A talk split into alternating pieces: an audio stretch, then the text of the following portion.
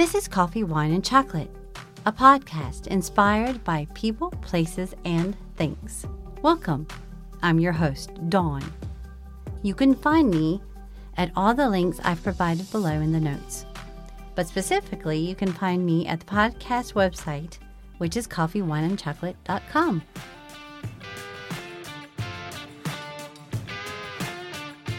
Hello, my favorite listeners and family and friends. I am coming to you guys uh, after I have skipped a couple weeks because I had a holiday over in the States to help my parents move and to see my kids and grandbabies. And then uh, now I'm, I'm about to go on holiday with my partner. And so I just wanted to get one in before then, and then I will have a couple weeks off and come back and do it on a regular basis, weekly again. So just wanted to pop in and share some things with you guys before I did that. And um, for this re- this episode, I will be talking about the importance of family and friends, a coffee recipe I felt very interesting, and then a positive story about a delivery man who delivered a baby and then 30 years later had um, reconnected with the baby that he helped deliver. So I hope you enjoyed this episode, and I will be back in a couple weeks. Thanks, you guys. Enjoy.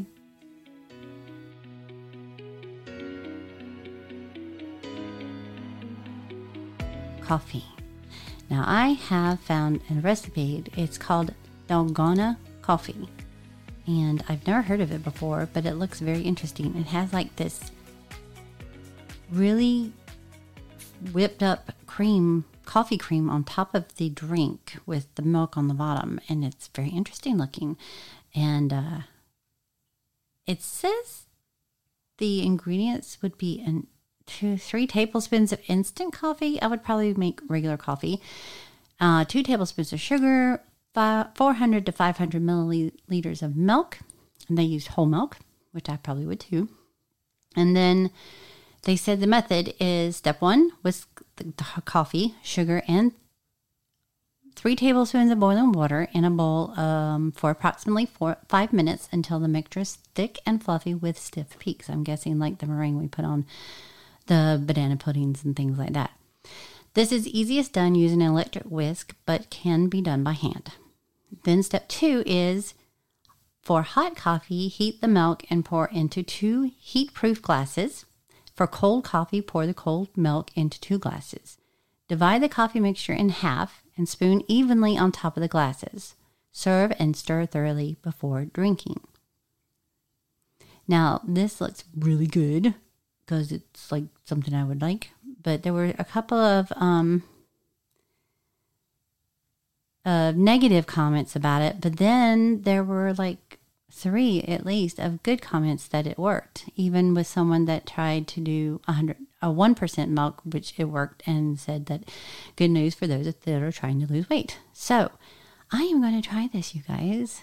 Um, I'll share this link. It's under good food, and so I will share that link with you too, too so you can share it or try it and um, see how it goes. Let me know because I'm very interested. This looks really actually pretty good. So that is my coffee, wine, chocolate portion for this week. And here goes the episode.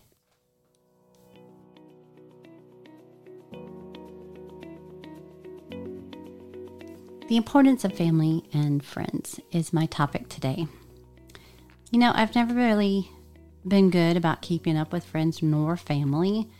I've been pretty bad about it, especially when I was married and had kids and had my family to deal with and worry about. um, I don't know. We as a family unit, mom, dad, sister, and me, were never we never lived close to extended family, so we couldn't just visit when we wanted to. Um, when it came to friendships, for some reason, I never got so close that I felt the need to keep in touch, especially once I was married and focused on my own family unit.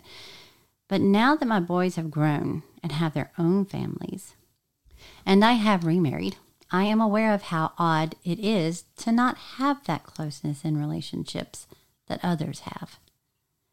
Especially now, I live in London and even further from my family and friends.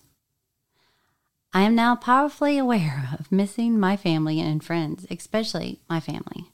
My parents are moving from their 70 acre farm to a 10 acres with pool and pond. It's really nice.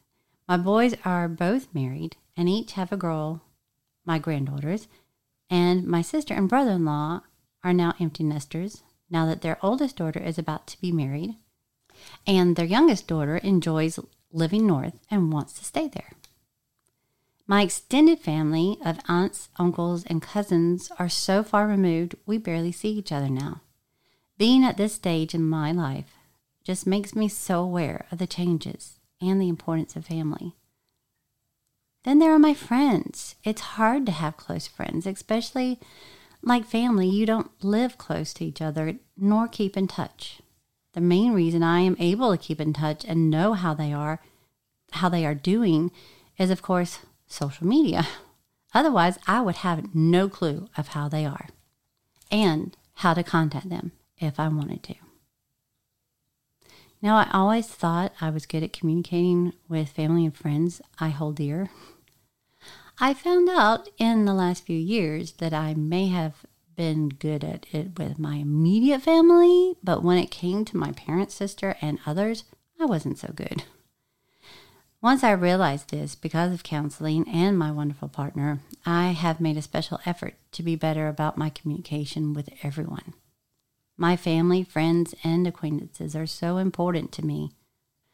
I now make a special effort for them to know, even if they don't do the same. I can only control what I do and not what others do, nor perceive.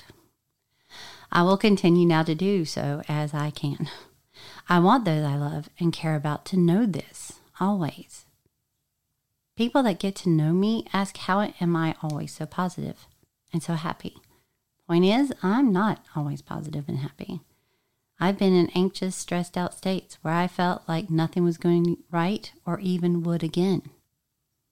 I had anxiety attacks and would just drop down to the floor in a bundle because I couldn't breathe or couldn't focus on what I needed to do to get through. So I've been there. But now I realize and try to remind myself there's always a good or positive side to things. It may not be the best, but giving myself something to look for daily to be positive about, along with just being thankful to have another day alive, keeps me going. I'm very blessed to have this life and to have the people I love in my life. So if you have people you love that you haven't talked to in a while, message them or call them. Let them know you were thinking about them and that you love them. If you don't get a response or contact later, just know you did what you felt you needed to do. As long as you feel good about doing it, you benefit. So stay strong, happy, and as positive, positive as possible. Love you guys. Now, my positive article that I found for this week, my partner actually shared it with me. It is uh, titled Man Who Delivered Baby in San Francisco Street is Reunited with Her 30 Years Later.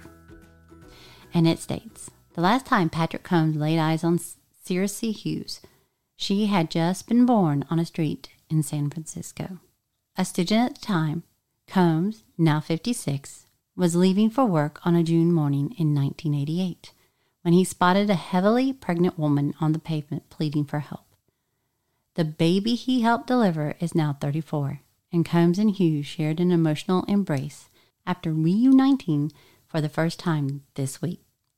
It definitely hit me super hard, but it's not a sad feeling, a tearful Hughes told the San Francisco Chronicle.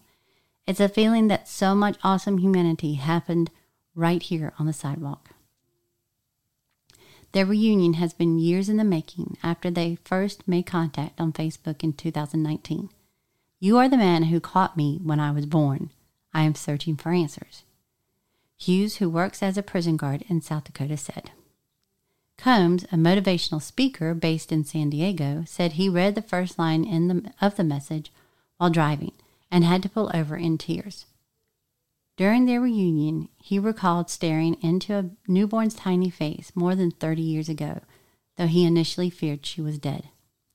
Then your eyes popped open like the headlights on a Fiat, he told Hughes, according to the Chronicle. then you looked at me and started crying. I didn't remember what your mother looked like until I saw you. That's how much you look like her. Combs remember the name of Hughes' mother. However, that search did not have a happy ending. Bonnie Bennett, 23, died of a drug overdose in San Francisco six months after giving birth. She had named her daughter Crystal, but Hughes was given up for adoption and raised in Shenandoah Valley in Virginia. I vaguely knew that the story of my birth was sort of a big deal, Hugh said. She tracked down the front page story of her birth in the newspaper through a genealogy website and finally learned the truth about how she was born. Suddenly, the story I heard my whole life about being born on the street by some random dude that I didn't even know was true turned out to be very real, she said. Getting that proof was a huge solidifying moment. Isn't that great? It's amazing to know that there are some great humans out there and that you can have such a great positive story from something that's so sad. But I hope you guys enjoyed that. I will also put a link of this into my notes and you can read it for yourself. And I hope you guys have enjoyed this episode this week. And I will be back with you in a couple of weeks. See you then. So that is this week's episode, and I will be back in a couple of weeks uh, to continue with my episodes. This is episode 49, so when I come back, it will be episode 50. Whoop, whoop. Um, anyway, I hope you guys are having a great time this summer with your family and friends. And I know that school over in the States is about to get started, if not already starting. And the kids over here in the UK have uh, at least four more weeks, I believe, of four or five more weeks left of their holidays. So I hope you guys are enjoying yourselves, and I will talk to you soon. See ya. Now go out today as you're going about your business, whatever you do today. If you come upon somebody that you see that has something on that you like, or the hair is, has done some way that you like, or whatever you might see that you like, let them know. They may be having a bad day, and you could be giving them something that makes them smile. Tell them so. Tell them hi. Even just a smile or a hello will make someone's day. Have a great day, you guys. Thanks.